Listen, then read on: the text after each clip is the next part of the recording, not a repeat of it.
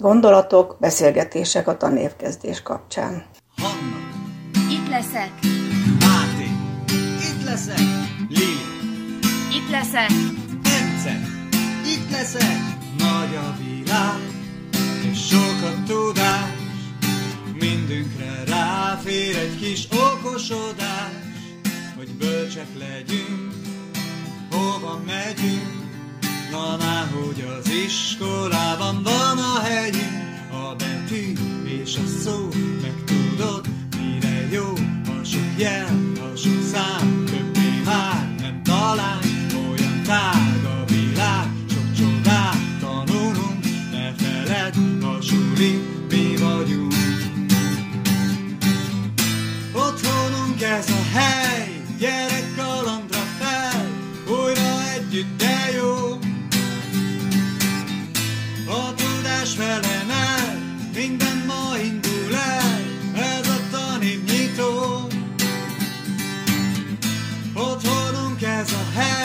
gyerek kalandra fel, újra együtt de jó. Napokban elkezdődik az új tanév. Ez különleges élményt jelent minden családnak. A gyerekeknek vagy mert visszatérnek az iskolába, és jaj, de jó, találkozni megint az osztálytársakkal, az elsősöknek nyilván a hatalmas kíváncsiság, hogy mi lesz, a gimnazistáknak azért, hogy új iskola mi lesz, de figyelembe kell vennünk azt is, hogy a szülők is különbözőképpen reagálnak. Nyilván, amikor szóba kerülnek a tanárok, nagyon sok szülőnek és nagyszülőnek eszébe jutnak a régi tanáraik. Biztosan mindenkinek volt kedvenc tanára. Hogy az a kedvenc tanár az azért volt, mert nagyon jó pedagógus volt, nagyon sokat tanult tőle, vagy emberileg nagyon sokat kapott tőle, mindenkinek egyedi. És nyilván mindenki szeretne a gyerekének egy hasonlóan szuper tanítónénit vagy tanítóbácsit. Én készítettem interjút két különleges pedagógussal. Nagyon sokáig gondolkoztam, hogy mind a kettőjüket bemutassam-e egy műsoron belül, vagy külön, hogy javítja vagy rontja a hatást, hogy úgy mondjam. Aztán végül úgy döntöttem, hogy inkább egy adásba teszem. Az első, akit beszeretnék mutatni, egy olyan pedagógus, akinek fogalmam sincsen, hogy vannak-e kitüntetései. Feltételezem, hogy vannak, de teljesen érdektelen, mert, mert amiért szeretik, amit véghez visz, az önmagáért beszél. Az ő életét a pályakezdésétől kezdve napjainkig végigkísértem, és erről a több évtizedről beszélgettem vele. Amit ért én különlegesnek tartottam mindig is, hogy a szokásostól eltérő módon neveli, tanítja a gyerekeket. Sok-sok éve egy iskolát vezet, irányít, de nem tekinti magát igazgatónak. Ő azt mondja, hogy pedagógiai vezető. Hogy miért, azt majd megtudjuk. A másik pedagógus, akit beszeretnék mutatni, 2021-ben az évpedagógusa volt. Laudációjában, amikor megkapta a kitüntetést, akkor az szerepelt, hogy a hagyományoktól eltérő módon tanít. A két pedagógust azért mertem mégis úgy dönteni, hogy egy adásba teszem, mert van egy közös vonásuk. Ez pedig az, hogy a hagyományoktól eltérő módon tanítanak. Ízig pedagógusok. Van közöttük egy generáció különbség, és mégis hasonló a szemléletük. Fogadják őket szeretettel.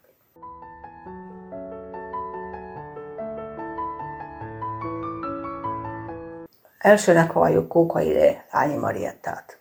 Egy igaz mesét szeretnék megosztani most önökkel, egy olyan mesét, ami közel 40 éve íródik. Most a főszereplőjével, Kókainé Lái Mariettával fogunk beszélgetni, aki tanítónéni, és mi úgy kerültünk kapcsolatba, hogy ő neki az első osztályába járt az én elsős gyerekem, aki azóta már nyilván felnőtt, és akkor már Marietta valahogy kitűnt, hogy más volt, mint a másik tanítónéni, és valahogy rengeteg vidámságot vitt az iskolába, és mindig az volt a fontos, hogy a gyerekek jól érezzék magukat, és onnantól elindult egy mese. Folytathatom a mesét? Mesélek egy kicsit ez a kedves felvezetés után, és tényleg nagyon régi személyes kapcsolat fűz Julihoz, és ez, ez nekem nagyon-nagyon jó érzés, és mind nagyon szívesen beszélgetek vele, illetve mesélek neki az én mesémről, a mi mesénkről. Tanító akartam lenni nagyon-nagyon kicsi korom óta. Mindig azt gondoltam, hogy ez egy gyönyörű szakma, és nagyon jó a gyerekekkel együtt lenni, és abban a szerencsés helyzetben voltam, hogy nagyon fiatalon kezdtem tanítani, mert tanítóképzőnek volt akkor egy olyan változata, hogy egy év nappali tanulás után már kimentünk iskolánkba, tanítani kezdtünk, és levelezőn fejeztük be a képzést. Ez csak azért fontos, mert hát azt hiszem 20 éves lehettem ezekben az időkben, és az ember akkor még azért nagyon fiatal, és nagyon közel vannak a, a gyermekévek, nem tudom máshogy fogalmazni, és így van, ahogy Júli is mondta felvezetőjébe, hogy, hogy egyszerűen egy nagy játék volt a tanítás. Tehát bemenni az iskolába, ott vártak minket gyerekek, a gyerekekkel nagyon jól lehetett együtt játszani, nagyon jól lehetett együtt tanulni, jó volt velük együtt lenni. Amivel talán egy picit más voltam, mint több kollégám, az az, hogy én első perctől kezdve, és ez a mai napig így van, minden gyerekben értéket látok.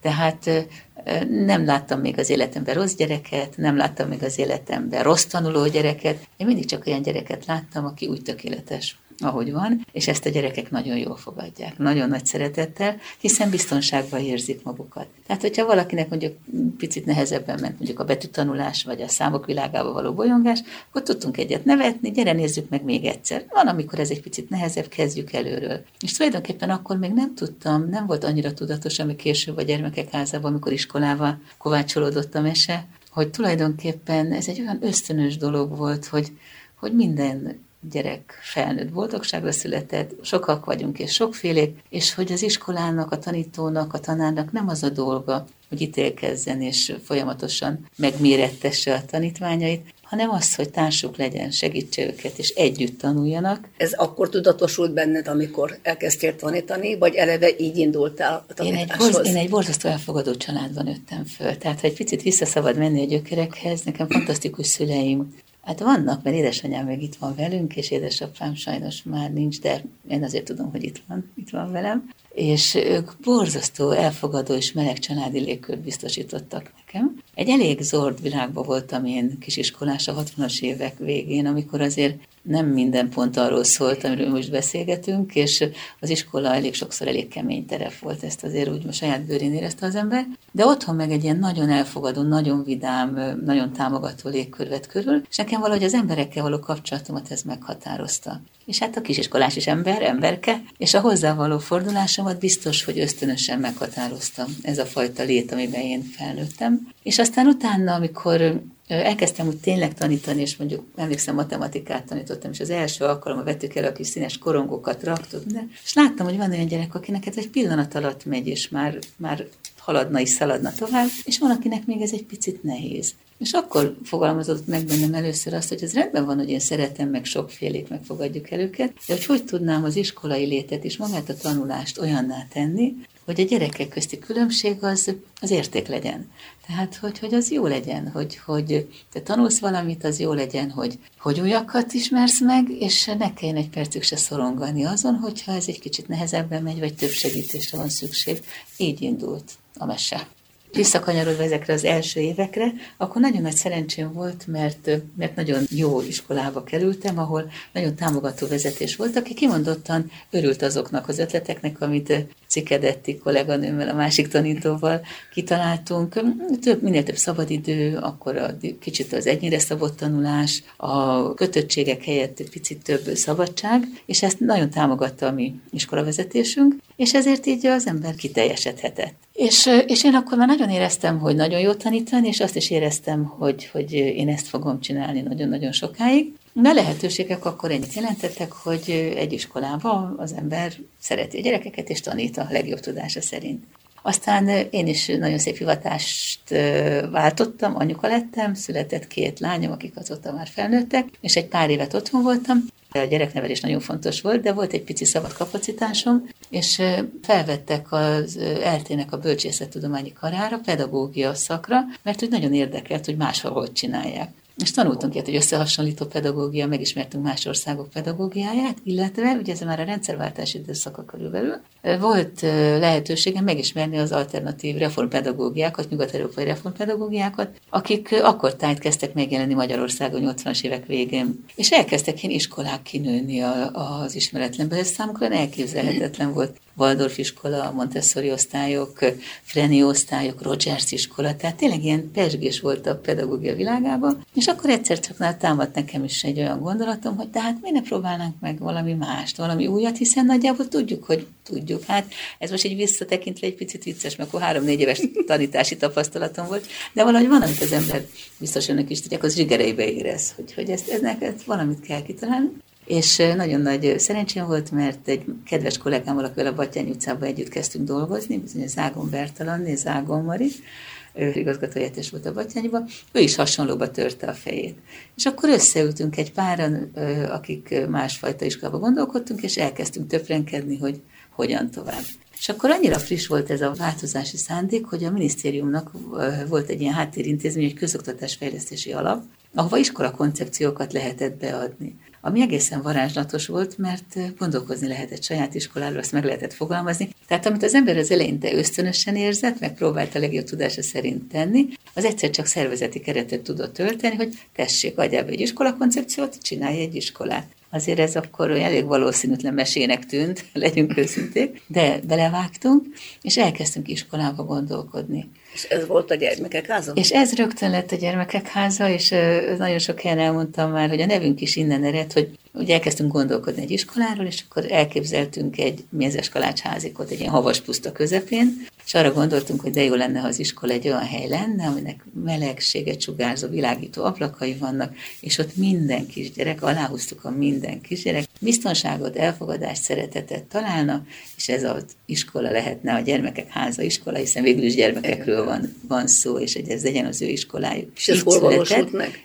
Első időben ugye két lehetőség állt akkor az iskola alapítók előtt. El lehetett menni alapítványi fenntartásba, magánfenntartásba, és akkor úgy folytatódott a mese, illetve lehetett választani azt is, amit mi végül is választottunk, hogy a közoktatás keretein, illetve hát akkor önkormányzati oktatás keretein belül maradva próbál az ember új iskolát alapítani, és adott volt a helyzet, hiszen a Batyány utcai iskola, ahol én kezdtem a gyerekeim születéséről tanítani, nyitott volt arra, hogy egy ilyen pedagógiai kísérletet, akkor az volt még a hivatalos neve, befogadjon, és én ott indíthatok egy osztályt az én koncepcióm alapján, hiszen a beadott pályázatunk az támogatást nyert a minisztériumtól, csak befogadó iskolát kellett találni.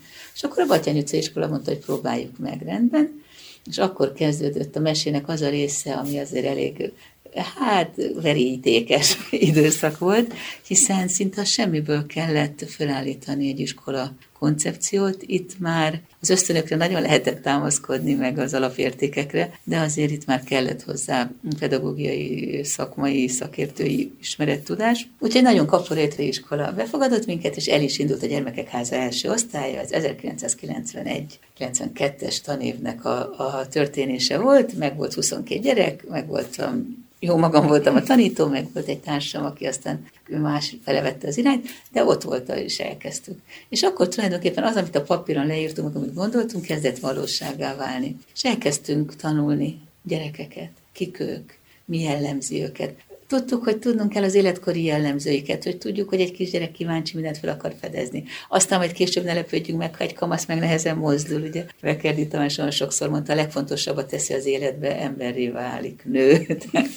hogy ezeket az életkori sajátosságokat tudjuk róluk, aztán rögtön jött a következő, de nem csak ezt, hanem ő ki. Abban a pillanatban. Ki a Kati, ki a Zsuzsi, ki a Pali, hogy, hogy tényleg ismerjük őket, honnan jöttek, mit szeretnek, hogy tanulnak, mivel könnyebb motiválni őket, mi érdekli őket. Ez az én régi iskolámban nem nagyon volt kérdés. Nekünk meg egy nagyon fontos kulcsfogalommá vált. Utóbb megtudtuk, hogy ez a személyközpontú oktatásnak az alapja, csak minden ilyen ösztönösen indult, hogy hát ha őt szeretném tanítanom, akkor őt kell ismernem. És akkor elkezdtük ezeket, hogy hogy lehet, és alakultak azok a programjaink, hogy reggel beszélgetőkör, hogy nem mindjárt az osztályvigyáz jelentést kérek kell kezdődjön a nap, hanem beszélgessünk egy kicsit, hogy sok közös programot csináljunk, akár iskolán kívül is, kirándulásokat, erdei iskolákat, táborokat, hogy az órákat tegyük olyanná, és ez egy nagyon fontos kérdés volt, hogy minden gyereknek az egyéni szükségletei szerint történjen a tanítás. És ezért itt egy picit megállunk a mesélésbe, azért sokan nőttünk fel abban az iskolába, ahol a tanár csak mondta, csak mondta, csak mondta, és mi vagy értettük, vagy nem értettük, és ha nem értettük, akkor rosszul jártunk, ha értettük, akkor könnyebb helyzetben voltunk, és mi nem ilyen iskolát akartunk. Ez egy osztály volt, és hát nyilván fölmenő rendszerben így növelni kell. Így van, így van, így van. Tehát amikor így elindultak, elindult az első osztály, második osztály, és ez, egyszer csak kicsit szűk lett ott a Batyány utcai lehetőség, és kaptunk egy meghívást Festidek útra, a Klevezberg általános iskola és a gimnázium, akkor alakult gimnázium iskolától, akinek az igazgatója azt mondta, hogy ő szeretné ezt a programot az iskolájába vinni, szeretné, ha fejlődne, és akkor az egész programunk átköltözött Hidegkútra ebbe az iskolába, ahol maximális szakmai szabadságot kaptunk. Ez nagyon-nagyon fontos Egy volt. függetlenek voltatok? Teljesen függetlenek voltunk, illetve úgy voltunk, hogy egy iskola része voltunk, tehát a tanügyigazgatási, iskolafenntartási dolgok azok ugye ott voltak az önkormányzatnál, a nagyiskolánál, és mi ennek az iskolának egy önálló, alternatív pedagógiai programjaként voltunk apostrofálva. Ez a bizonyos gyermekek háza, alternatív alapozó program, ez volt akkor ennek a neve,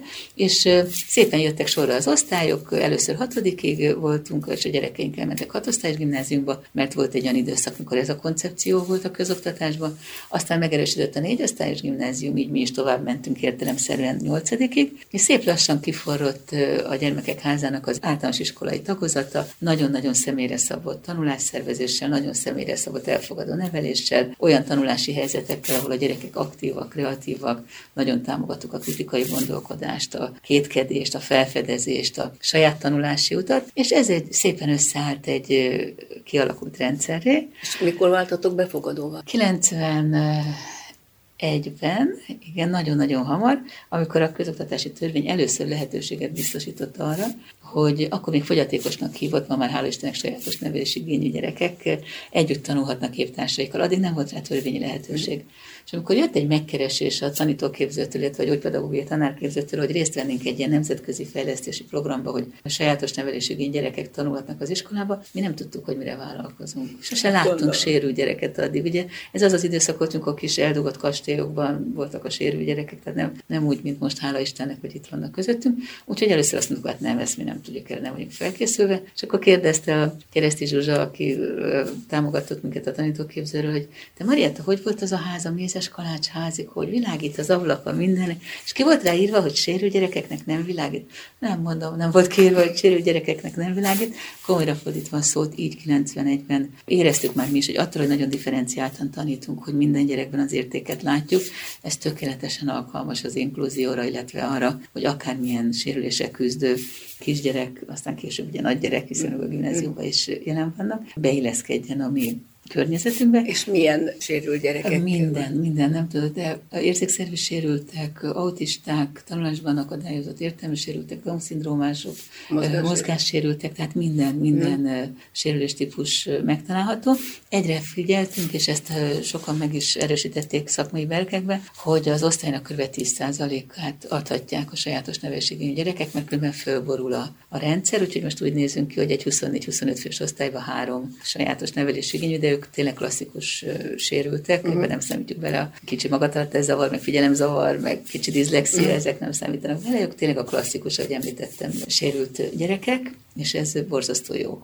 Tehát ezzel mi nagyon-nagyon sokat tanultunk. Én szoktam mondani, hogy minden emberileg, mint szakmailag többek lettünk ettől. És hogy fogadták az épp gyereket? Nagyon-nagyon természetesen, szerintem a gyerekeknél elfogadóbb lény nincs a Földön. Tehát ő nekik ez olyan természetes volt, hogy, hogy sokfélék vagyunk, és együtt vagyunk, és együtt játszunk. De hát akkor már el kellett jutni a nevelésetekbe odáig, hogy ez nekik természetes legyen, van, mert azért a gyerekek van. elég Igen. kegyetlenek tudnak lenni. Igen, csak amikor a gyerekek első perctől kezdve azt hallják, és az van kihangosítva minden napok, hogy te fontos vagy nekem, így vagy fontos nekem, én téged így szeretlek, ahogy vagy. Amikor reggel beszélgetünk, és, és nem itt ítélkezünk, amikor a, mindig megemelünk mindenkit, hiszen a differenciált tanulásról is egy pár szót beszélünk, az folyamatosan meg tudja emelni a hozzátett értéket. Tehát nem azt nézi, hogy az egész osztálynak folyékonyan kell olvasni, hanem tud annak körülni, hogy végre meg tudjuk különböztetni a B-t meg a D-t. Tehát, hogy a gyerekeink egy nagyon meleg szerető légkörben vannak, és ettől tetszik, hanem meleg szeretővé válnak. Tehát, hogy én ebben egészen biztos vagyok.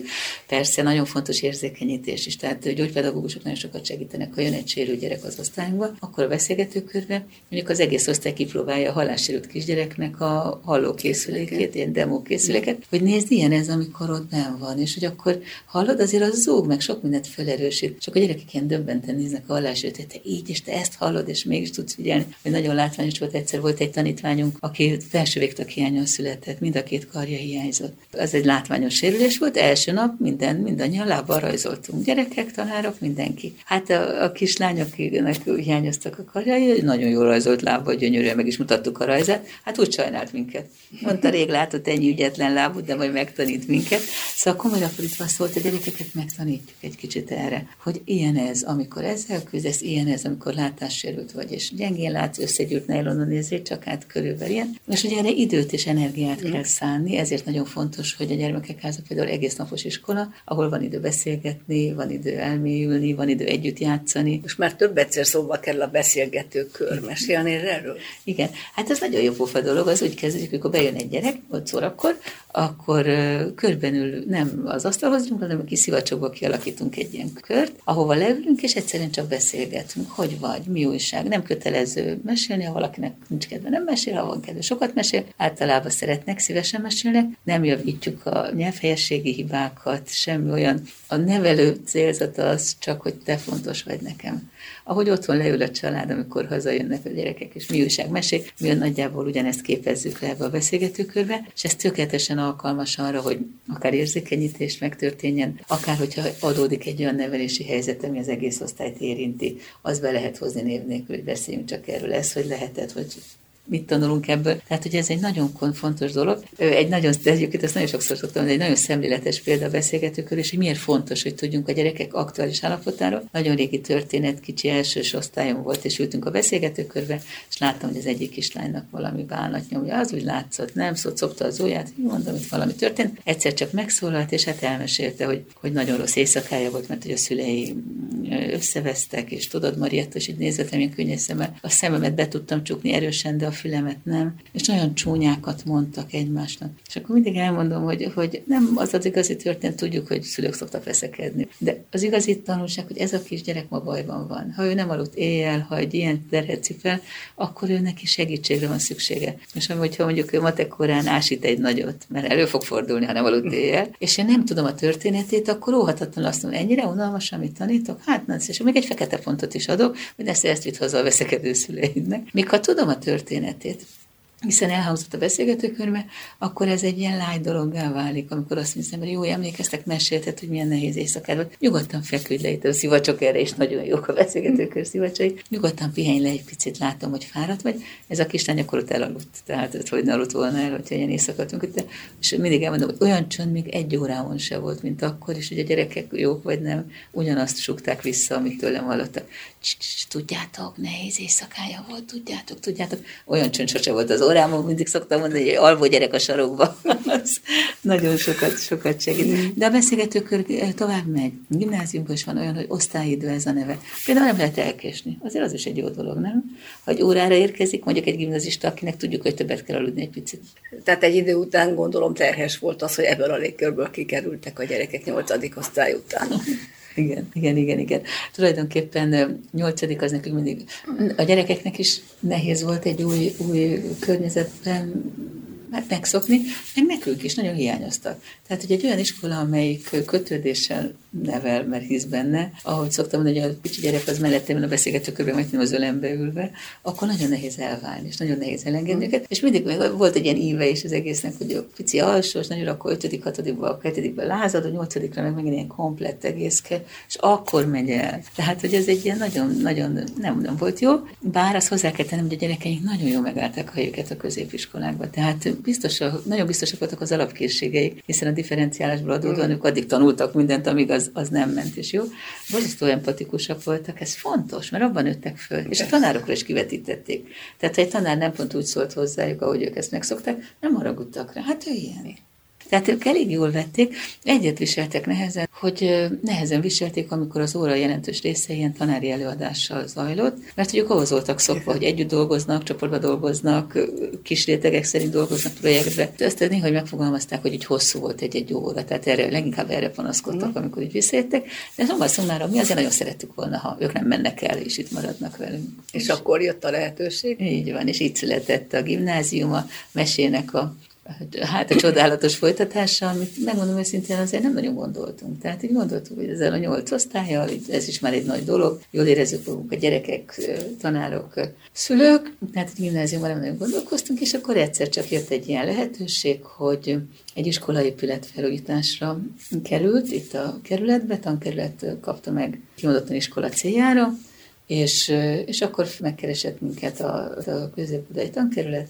Mondom, hogy ott van a gyermekekhez, amik egy befogadott iskola, egy jó dolgunk volt nagyon a Klébibe is, de azért a helyünket már kicsit kinőttük, és hogy, hogy mit szólnánk ahhoz, hogyha továbbfejlesztve az iskolánkat, egy új iskolaépületbe új iskolaként folytathatnánk a munkát, hát ami borzasztó megtisztelő volt. Tehát azt kell mondanom, hogy nagyon-nagyon megtisztelő volt, és nagyon nagy öröm és kihívás. Persze ehhez hozzátartozott az, hogy a szülők is nagyon erősen jelezték ilyen kicsit kérdőíveket, hogy ki, ki szeretnék, ki nem, tehát ők is eléggé jelezték, hogy szívesen maradnának, ami azért szakmailag egy jó érzés, emberileg is egy jó érzés. És, és akkor így folytatódott a mese, hogy elkezdtük azt a tudást, alapvetést, értéket, nem tudom, minek nevezem, ami kiforrott a nyolc év alatt, azt tovább vinni gimnáziumi korosztályra. Hát másképp kell bánni és már a máskor, Így van, más korosztály. De most így három éve működik a gimnázium, ugye a felmendő rendszer épül, de azért én azt nagyon látom, hogy az elfogadás, a szeretet, és a személyre szabott figyelem, és ebben benne van a tanulás támogatás is. Azért gondoljunk bele egy gimnazistánál, és azért hányan voltunk, akik matekból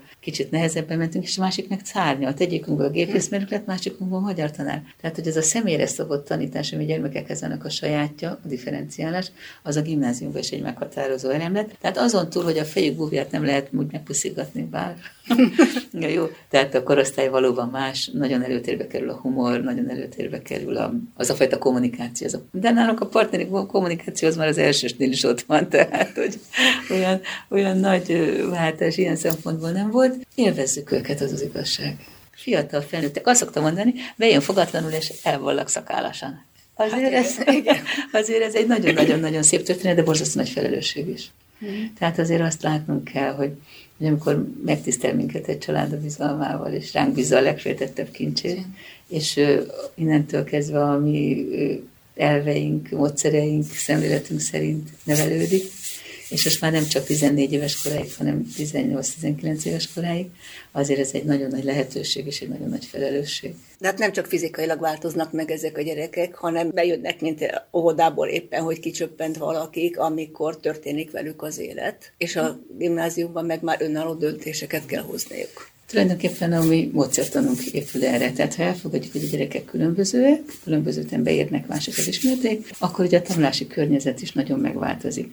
Tehát a frontális tanítás helyett a nagyon apró rétegekre bontott tanulás zajlik, amikor a gyerekek éppen azt szerint végeznek feladatokat, kicsit nagyok, hogy éppen hol tartanak az ismeret elsajátítás során. Erre a legszemléletesebb példa mondjuk az olvasás tanítás, amikor belépnek az iskolába. Lesz olyan gyerek, aki tud olvasni, ezt mi nem tanítjuk olvasni. Ő első perctől kezdve rövid meséket kap hozzá, feladatokat, önállóan dolgozik, tanul jó pár tanulási technikát. Vannak gyerekek, akik már sok betűt ismernek, ők onnan kezdik a betűtanulást, vannak gyerekek, akik velünk kezdenek betűt tanulni, de ha megállnak, megtorpannak egy betűnél, akkor megállunk velük. Tehát nem megyünk tovább, mert miért keverjen még? Ha már kever hármat, nem kell még, hogy már négyet keverjen. De Viszont egy közösségben van négy? Egy közösségben négy-öt szinten tanulnak olvasni a gyerekek. Van, Tehát körülbelül úgy, mint a régi, régi osztatlan, iskolában? Így, ahogy mondod, a régi osztatlan iskolában csak ők életkorilag mondjuk nagyjából egy idősek, tehát van, aki folyékonyan olvas, van, aki szótagolva olvas, van, aki betűt tanul, van, aki még betűt se tanul, mert még a háttérképességeket kell fejleszteni. Tehát úgy kell elképzelni egy gyermekek házás órát, hogy ilyen kis kupacokban, hol a tanárral, hol önállóan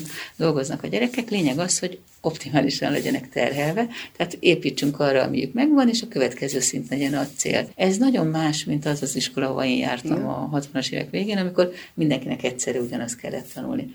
Ez a fajta tanulás, ami a gimnáziumban kicsúcsosodik, magával hoz egy tanulói önállóságot hiszen nagyon sokszor tanító irányítás nélkül dolgoznak. Párba dolgozik, kooperatív munkába, csoporttársával dolgozik, egyedül dolgozik, míg a, a tanító másik réteggel végez dolgokat. Tehát, hogy magával hoz döntést és felelősséget. Tehát a gyerekeinket első, azt első percétől önállóságra, döntésre kreativitásra neveljük ezekkel a helyzetekkel. Matematikából is annak nem kell osztást tanítani, aki nem tudja a szorzótáblákat. Viszont aki tudja, ő meg hadd tanulja.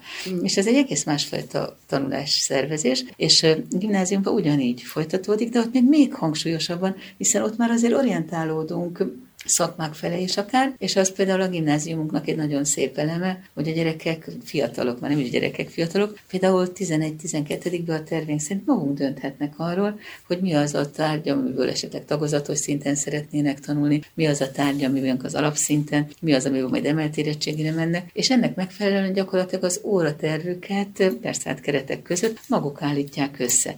Tehát tudjuk kezelni azt a tényt, hogy valóban más a korosztály és mások a lehetőségek, hogy egy 16-17 éves fiatal már maga, majdnem úgy, mint egy egyetemen, azt mondja, hogy ebből egy órát vállalok, abból annyit, hogy persze a tantermünkben meg vannak a keretek határozva, de mondjuk aki jogász szeretne lenni, az biztos, hogy magyarból és történelemből fog magasabb óraszámot választani magának, míg matekból mondjuk az alapóra számot választja. Sok iskolában van ez, és fakultációként megjelenik.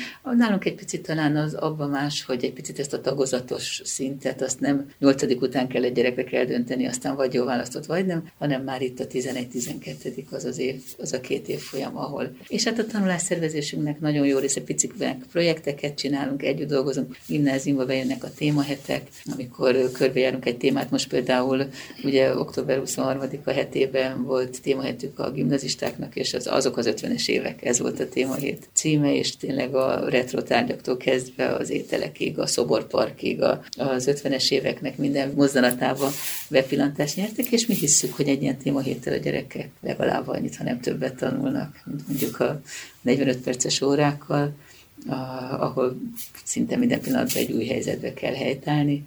Úgy érzem, hogy egy nagyon élő és a fiatalok életkori sajátosságaira, illetve hát azt is kell mondanom, hogy a társadalmi kihívásokra választ kereső gimnáziumot építgetünk, teszem hozzá építgetünk, hiszen felmenő rendszerben épül. Most negyedik osztályunk fog indulni, három működik jelenleg, tehát olyan jó érzés, hogy nagyon sokan itt maradnak a gyerekeink ebben az évben szinte teljes létszámmal, és azért az jó, de mellette van még pár helyünk külsős gyerekeknek is, ami meg szintén nagyon jó, és hogy nagyon sokan keresnek minket, hogy olyan, mintha lenne egy nagy vágy a gyerekekben is, és a szülőkben is pedig nem vagyunk benne a legjobb száz gimnáziumban, valószínűleg nem is leszünk benne a legjobb száz tanulmányi eredményt gimnáziumban, de meg tudjuk fogalmazni azt a szemléletet és azt a pedagógiai célt, amit amire a mese kezdődött. És a mese jelen állapotában ugye 30 éve működtök, és mostanra egy új épületet is kaptatok. Igen, és nem Úgy, is akármilyen épületet, hát gyönyörű. Mese szép, a gyerekekre szabott, ahogy így nézem, vidám, igen, színes, igen, akadálymentesített. Így van, úgy, hogy... így van.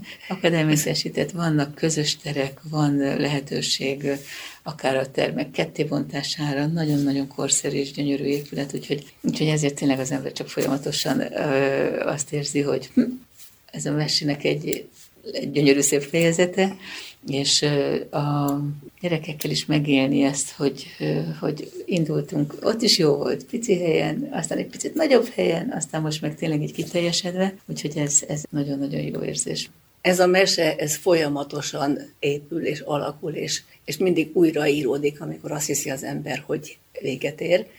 Úgyhogy én csak azt kívánom, hogy még sok fejezete legyen a mesének. Nagyon szépen köszönöm Kokainé Lányi Mariettának, a Gyermekek Háza Alternatív Általános Iskola és Gimnázium vezetőjének, mert hogy nem szeretsz igazgatót. Így van, pedagógiai vezető. Pedagógiai vagyok. vezető, mert hogy tanítasz is tovább. Igen, pedagógiai vezető. Ez így, így szép nekem.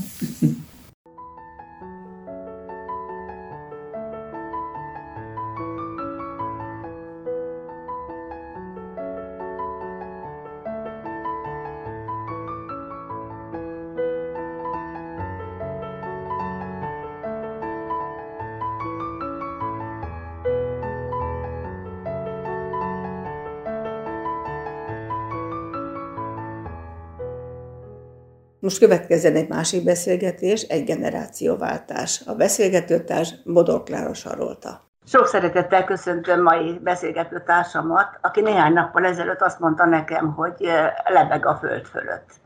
És ennek a lebegésnek minden oldala megvolt, mert valami csodálatos kitüntetésben részesült. Nevezetesen az évpedagógus a 2021 díjat kapta. Leértél már a földre? Nem, de nem is akarok. Nagyon helyes. A laudációban az szerepel, hogy kimagasló szakmai munkásságodért és példaértékű pedagógiai tevékenységéért kaptad ezt a díjat. Ami lehet, hogy én rosszul gondolom, de én úgy érzem, hogy ezt általában az idősebb pedagógusok szokták megkapni, nem ilyen fiatalok, mint te. Szerintem kiemelkedő lehet olyas valaki is, aki épp most kezdte a pályát, mert ez a elhivatottságtól, az energiától, és, és leginkább a belefektetett érzelemtől függ. Még csak azt sem mondom, hogy az életkor, de hogy leginkább nem is annyira a tapasztalat, hanem tényleg a, a lelkesedés az, ami számít. Az a helyzet, hogy nyolcan kaptuk meg ezt a díjat, így egyben, a Távoktatási Intézet szakmai díja ez, és ebből sokan fiatalabbak voltak, mint én. Volt, aki úgy kapta, hogy életműdéként, és a pályája zárásaként, és volt, aki úgy, mint én, hogy hát mondhatjuk, hogy való középúton, és volt két fiatal pedagógus, akik meg egyértelműen motivációként is kapták, hogy csak így tovább. Na jó, hát azért az értéke más annak, amit motivációként kap valaki, vagy amit elismerésként. Mi az a tárgy, ami a kimagasló szakmai munkásságodat jelenti? Rajzot és technikát tanítok szaktanárként egy enyhés középsős tanulókat oktató intézményben a Móri Kárdonyi Géza óvoda általános iskola, szakiskola, készségfejlesztő iskola és egységes gyógypedagógiai módszertani intézményben, és hát azt kell mondjam, hogy, hogy mind a kettő tárgy szerelem tárgy, illetve hát a a rajzot most sokféleképpen hívják, majd még műszaki ábrázolást is tanítok 9. előkészítőben általában, ha van osztályunk, de összességében azt kell mondjam, hogy, hogy egy egységes rendszerben tanítunk az iskolában, ahol az én tárgyaim kiegészítik, segítik a, az összes többi tárgyat, mint ahogy azok a tárgyak is támogatják azt, amit én csinálok. Ez pontosan mit jelent, hogy egymást segítik? Elsősorban ugye mi fejlesztéssel foglalkozunk. Tehát a mi diákjainknál mindenféle képességzavarok, részképességzavarok vannak, és egymást támogatva próbáljuk megtanítani a tárgyakat. Ez azt jelenti, hogy én például, amikor elkezdünk formákra bontani egy látványt, hogy azt leképezzük, megrajzoljuk, akkor kifejezetten figyelek arra, hogy általuk ismert más tantárgyakból átvett fogalmakat is használjunk, hogy ezek a fogalmak megerősítést és, és még szilárdabb értelmet nyerjenek. Például mondjuk betűelemeket nevezünk meg. Tehát ugyanúgy van kapuvonal, csészevonal, hullámvonal, ugyanúgy van sor, oszlop, mint mondjuk tesi órán, ugyanúgy vannak téri tájékozódási fogalmak a lapon is, meg aztán nyilván három dimenzióban is, mint ahogy mondjuk rendgyakorlatnál vagy mint ahogy meg kell csinálni a földrajzórán, hogy elhelyezzük magunkat a térben. Tehát, hogy az összes többi tárgy is mind egy nyelven beszél a gyerekhez. Tartok arra, hogy földrajzban ezt, ezt jelenti például? Amikor rajzol. Igen, persze, meg, meg hogy környezetismeretből, meg hogy a, például Hát nálunk a gyerekeknél ott kezdődik, hogy a saját maguk, az én képük, az elhelyezkedésük a térben, tehát ez a viszonyfogalmak alatt, fölött, rajta, tehát ezeket mind-mind az összes tárgyból meg kell nekik erősíteni, mert ők nem feltétlenül tudják ezeket.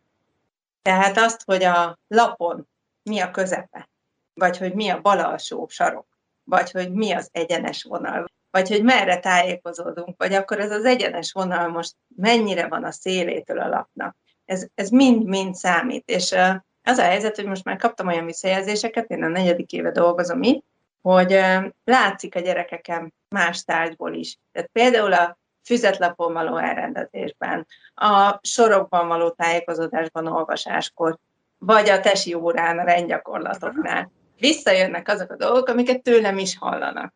Nyilván nem csak az én érdemem, hanem hogy ez egy egyben egy rendszer, ami ami egyértelmű üzenetet ad a gyerekeknek, és ezért nekik könnyebb felfogni. Ezek a gyerekek nem voltak óvodások, hogy megtanulták volna, vagy annyira alacsony szinten vannak, hogy még nem jutottak odáig. Az a helyzet, hogy mi óvoda is vagyunk, tehát aki például nálunk óvodás, ők az... már előnyel indulnak, mert megkapják a fejlesztést. Az a problémánk, hogy nagyon sok olyan gyerek van, aki kallódik a rendszerben, akár hatodikos koráig, és úgy kerül át hozzánk. Tehát van, aki egészen alapok nélkül érkezik, mert, mert egy nehéz elképzelni, de valahol csak melegedett. Mi úgy szoktuk mondani, mert életkora szerint hatodikos, tudásra szerint pedig jóval-jóval el van maradva. És akkor megmondják, hogy melyik osztályba kerül? És megmondják, hogy melyik évfolyamra illik. Nagyon gyakran egyébként ilyenkor hagyják az azonos osztályfokon, tehát mondjuk, hogyha hatodikosként érkezett, akkor hatodikban, Nekünk annyi szabadságunk van, hogy nyilván a, a szülővel is megbeszélve, de hogy esetleg osztályt ismétel a következő évben, hogy azért legyen egy kis időnk őt felzárni. Egy osztályban hány gyerek van? Ez nagyon változó, nálunk öt főtől indulhat egy osztály, és hát volt olyan, amikor 13 fős osztályunk volt, az már, az már nagyon nehéz. Ezek a helyzetek, amiket a, a gyerekek megélnek, és ugye nem csak feltétlenül értelmi, hanem akár érzelmi fejletlenséggel rendelkeznek. Tehát őket úgy összetartani, hogy mindenkivel egyenileg is tudjunk foglalkozni, ehhez szükségesek ezek a nagyon alacsony létszámú osztályok. És egyedül vagy velük asszisztensed nincsen? De minden, minden osztálynak van saját pedagógiai asszisztense, tehát nem nekem van asszisztensem, hanem az osztályoknak van asszisztensük, és akkor ő érkezik az osztályjal. Sokszor azért, amikor hát létszám hiánya küzdünk mi is alapból, és amikor mondjuk végig söpör egy influenza járvány az egész iskolán, akkor azért van olyan, hogy egyedül vagyunk, mert akkor már nem tudunk más tenni, de alapjáraton minden osztályban két felnőtt van bent mindig. Mi az, amit, amit kiemeltek, hogy a hagyományától eltérő módon tanítasz? Nekem nagyon nagy szerencsém van, mert, mert az igazgatónőnk hagyta, hogy úgy alakítsam ki, ahogy én szeretném sőt, erre egyébként tőle is, meg a helyettesétől is minden lehetőséget megkaptam, tehát első évben, amikor először látták, hogy elkezdem telehordani mindenfélével a tanárit, és hogy nem csak az én asztalom van már tele, hanem lassan minden az utcokkal, és azt hiszem, ott, ott akasztottam ki mindenkit, amikor elkezdtünk papírmasival foglalkozni, és egy babakádba tépkedtük össze a tojástartót, és akkor az ott úgy ázott a tanári közepén, Na, szóval az a lényeg, hogy először próbáltak nekem rakteret biztosítani, aztán beköltöztünk három évre a tankonyhába, mert az intézménynek van egy tankonyhája, régebben volt konyhai kisegítő képzésünk, és ezt a tankonyhát mai napig aktívan használjuk, a készségfejlesztő osztályok is, meg más osztályok is. Sütünk, főzünk, a konyhakerti dolgainkat dolgozzuk föl, mert hogy van egy kis konyhakertünk is, meg a szakiskolásaink mezőgazdasági szakmákat tanulnak, és hát a lényeg a lényeg, hogy egy ilyen erős szimbiózisban az összes többi gyakorlati tárgyal, mi ott éltünk egy kicsit a tankonyhán, a konyhasziget félbevágta a, a termet, az egyébként se túl nagy termet, és akkor az egyik felébe folyt néha a rajzoktatás, a másik felébe meg sütött valaki palacsintát, és akkor bírjuk ki korgó gyomor nélkül, de most már az az ideális helyzet alakult ki, hogy megkaptam egy tanműhely nevű termet, aminek eleve ez volt a nevem, mert eredetileg is technika teremnek készült, és az most már egy teljesen saját birodalmam, rengeteg tárolóhelyjel, ami a sok alapanyaghoz szükséges, meg hát agyagégető kemencével, meg olyan műhelyasztalal, ami bírja a kalapálást, meg azt, hogyha rárögzítünk valamit.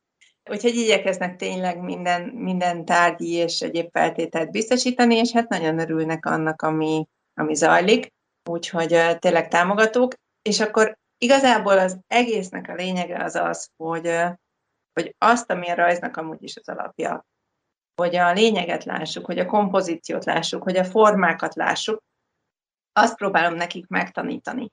Nehezebb helyzetből indulunk, mert nagyon gyakran nekik nincsenek képek a fejükben.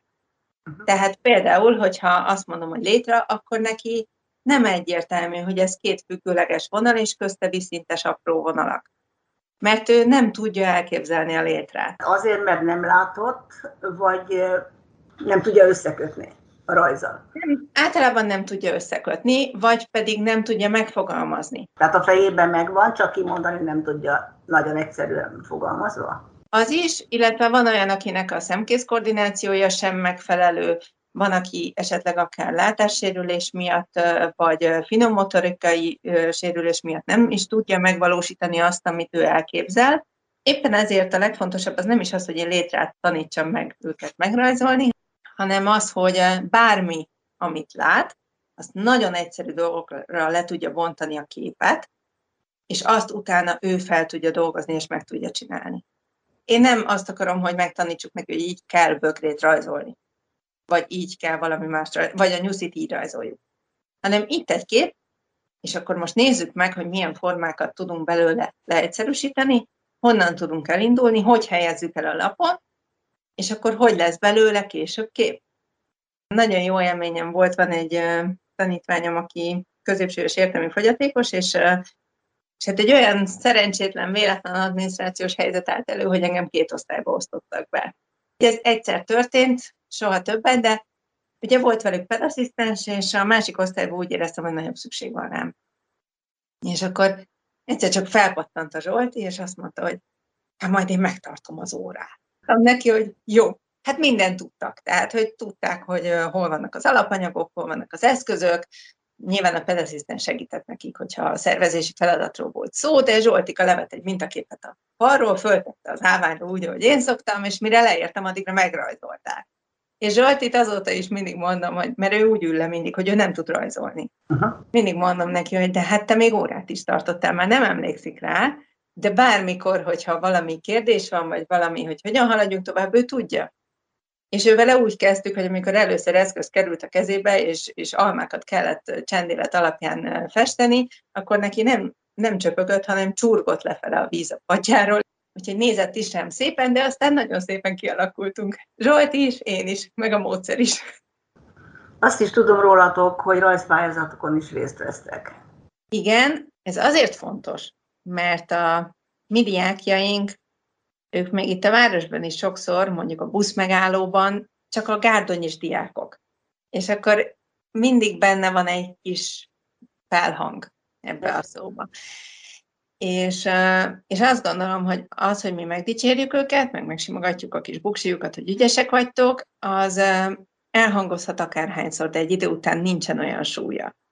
De ha kívülről megkapják azt az elismerést, hogy ti ügyesek vagytok, ti ügyesebbek vagytok, mint esetleg mások, az olyan visszajelzés, olyan szinten motiválja őket, hogy az valami fantasztikus. Tehát tényleg látni kéne az arcukat. Itt olyan pályázatokról beszélünk, amik többségi iskolában érvényes pályázatok, tehát nem értelmű fogyatékos gyerekeknek meghirdetett rajzpályázatokon szoktunk indulni, hanem kifejezetten bármilyen rajzpályázaton. Nekem egy kritériumom van, hogy a pályázatot szakmai zsűri bírálja el, és ne közönségdíjas vadászó, lájkvadászós pályázat legyen, mert egyszerűen nincs olyan rajongó táborunk, hogy mindenki lájkoljon, viszont sorba pályázunk akár országos, megyei, régiós pályázatokat, sőt nemzetközi pályázatokon is indulunk most már, tényleg bármi olyan témát találunk, amiben a gyerekeink motiváltak, vagy azok lehetnek, vagy egy kicsit is meg tudják ragadni a lényeget, azon elindulunk, és nem azért, hogy dicsőséget hajhászunk az iskolának, hanem tényleg azért, mert ezek a gyerekek egyénileg, ha kapnak egy oklevelet, mellé egy csokit, vagy egy apró tárgyi ajándékot, akkor a fellegekben járnak. És uh, itt Mórom minden évben nagyon nagy uh, szó a bornap, itt minden arra készül, borvidékről van szó, úgyhogy ez egy ilyen nagyon fontos központi rendezvény a városnak, és két évente kerül sor az általános iskolák rajzkiállítására a bornapon, amit egyébként a helyi vállalkozók, termelők általában utalványos ajándékokkal támogatnak. Most, amióta én itt vagyok, kettő ilyen kiállításon tudtunk eddig részt venni, úgyhogy én szerveztem le a mi részünket, és mind a kétszer elhoztuk a kiállítás fődíját, illetve Hát ahhoz képest, hogy mi tizedannyian vagyunk, mint a többségi iskolába idejáró gyerekek, ők ugyanannyi díjat nyertek, mint mi, tehát azt jelenti, hogy nálunk sokkal eredményesebbek voltak a tanulók. Azért ez hatalmas siker. Tényleg fontos, hogy pozitív megerősítést kapjanak a, a társadalomtól, hogy ők is értékes emberek, és hogyha ezt a rajzon meg a technikán keresztül tudom nekik megadni, akkor így fogjuk és akkor, akkor mindenféle díjat korottól függetlenül megérdemelsz, és azt Kár, hogy a rádió keresztül nem látszik az a ragyogás, ami az arcodon van, ahogy mesélsz.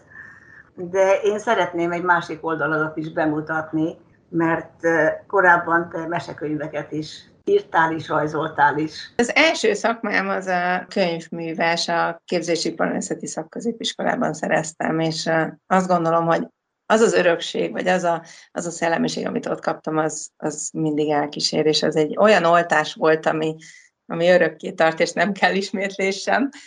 És hát ott a, egyrésztről a könyvszak, tehát eleve a, a szaktanáraim sajnos mindkét olyan szaktanárom, aki nem nagyon nagy hatással volt, már nincsen közöttünk, Sopronyi Gyula és Koncsánszki Iri.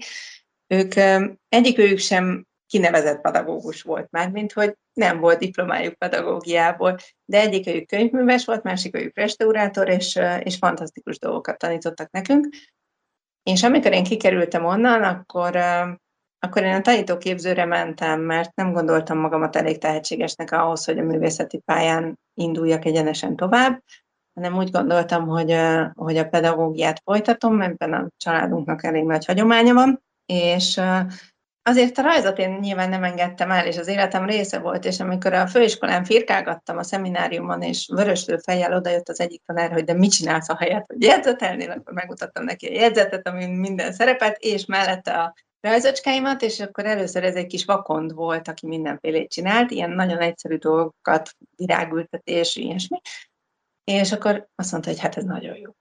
És uh, szerencsére a vörös fejét egy pillanat alatt az érdeklődés váltotta föl, és azt mondta, hogy hát tulajdonképpen ők tudnának most támogatást nyújtani egy mesekönyvnek egy alapítványon keresztül, ahol egyetlen egy fontos dolog lenne, ez a lépésről lépésről szakmai egyesület volt, hogy csupa nagybetűvel íródjon a mesekönyv, mert ők úgy tanítják az olvasást első osztályban, hogy nagybetűkkel indulnak, és hogy nincsen nekik mesekönyv hozzá. És akkor kifejezetten erre az igényre igazítva, úgy készült el két kötetben az Alfonz meséi 2004-ben, még a első diplomám előtt kiadták, hogy először csak egy sor van egy oldalon egy kép alatt, aztán már több, és aztán már akár 5-6 sor, folyamatosan, ahogy, ahogy egyre remélhetőleg rutinosabban olvas a kisdiák, és akkor megvan az az élmény, hogy elolvasott egy mesét, vagy kiolvasott egy könyvet, és hogy sikerélménye legyen az olvasásban, Hát nyilván ezek a rajzok, ezek többet mondanak, mint amit ezek a rövid szövegek mellette. Elsősorban nekem a fejemben a rajzok mesélnek, de nem volt nehéz mellé írni a történetet is. És sokkal később egyébként a Kaposvári Egyetemen a rajztanárképzésnek a főiskolai szakán diplomamunkaként készítettem el az Aba és Pihe című mesekönyvet, ami már 2008-ban kész volt, de csak 2013-ra jelent meg és ez már egy, egy más stílusú, egy nagyobb lélegzetvételű dolog, és leginkább azokat az élményeimet dolgozza föl, hogy én kiköltöztem a fővárosból egy kis faluba, és ott kezdtem meg a pályámat, és egy teljesen más kultúrát, közeget, világot találtam ott, és, és azt dolgozom föl benne, és két medvének a barátságáról szól, nem szülő-gyerek kapcsolat, bár egy picit az is benne van, mert az egyik ők idősebb, a másik egy, egy bocs, akivel találkozik, de, de mind a ketten tanulnak egymástól, és úgy alakul ki. Ez szép. De és festesz is azért közben? Tehát a tanítás mellett jut időt festésre?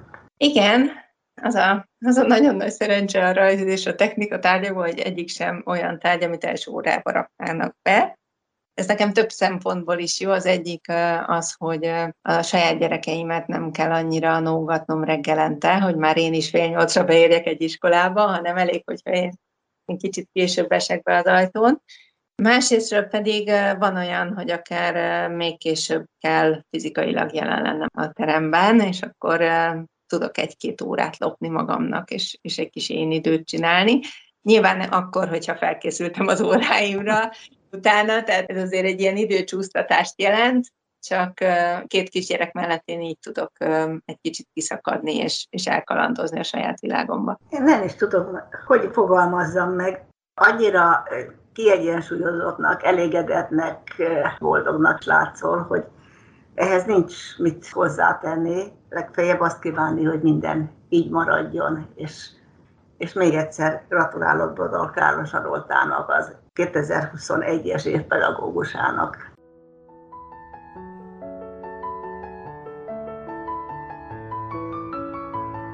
Remélem élvezettel hallgatták önök is ezt a két beszélgetést. Biztos vagyok benne, hogy nagyon sok hasonló pedagógus van, akik esetleg más területen mutatnak kiválóságot. Az én ismeretsége körülben van még egy pedagógus, aki rendkívüli módon bánik a gyerekekkel. Vele is készítettem interjút, de ő úgy érezte, hogy nem szeretné, hogy adásba kerüljön ez, mert valahogy dicsekvésnek érzi mindazt, amit elmesélt. Nem tudtam meggyőzni, hogy megismertethessem önöket vele. Bízom benne, hogy ahogy nekem csak az ismeretségi körömben három ilyen kiváló ember, három ilyen kiváló pedagógus van, ugyanígy az önök ismeretségi körébe is, és ezzel talán biztosítottnak látszik az, hogy gyerekeink jó kezekben vannak. Köszönet érte mindannyiuknak.